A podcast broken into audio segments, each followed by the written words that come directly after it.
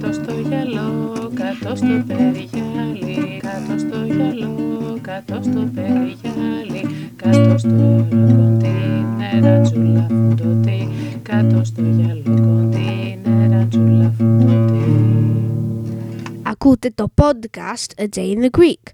Είμαι ο Spencer, είμαι 11 και είμαι Άγγλος. Η μαμά μου όμως είναι Ελληνίδα και θέλει αυτή να μάθω εγώ ελληνικά.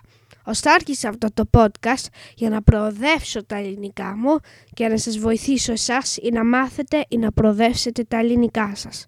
Ελπίζω πως θα σας αρέσει και θα σας φανεί χρήσιμο. Σήμερα είναι 16 Οκτωβρίου 2011. Το σημερινό επεισόδιο λέγεται το ράγμπι.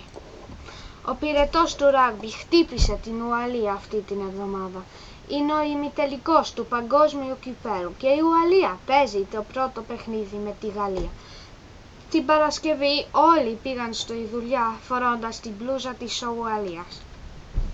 Ο αγώνας ήταν στη Νέα Ζηλανδία και, σε αυ- και γι' αυτό έστησαν μια γιγαντοοθόνη στο Millennium Stadium και 65.000 κόσμος πήγαν εκεί.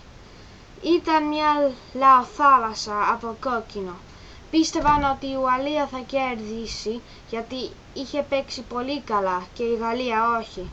Ο αγώνας ξεκίνησε καλά για την Ουαλία που κέρδισε ένα πέναλτι. Μετά όμως έδωσ- έδιωξαν ένα παίκτη και έτσι τελικά η Γαλλία κέρδισε 9-8 και θα παίξει στο τελικό με τη Νέα Ζηλανδία.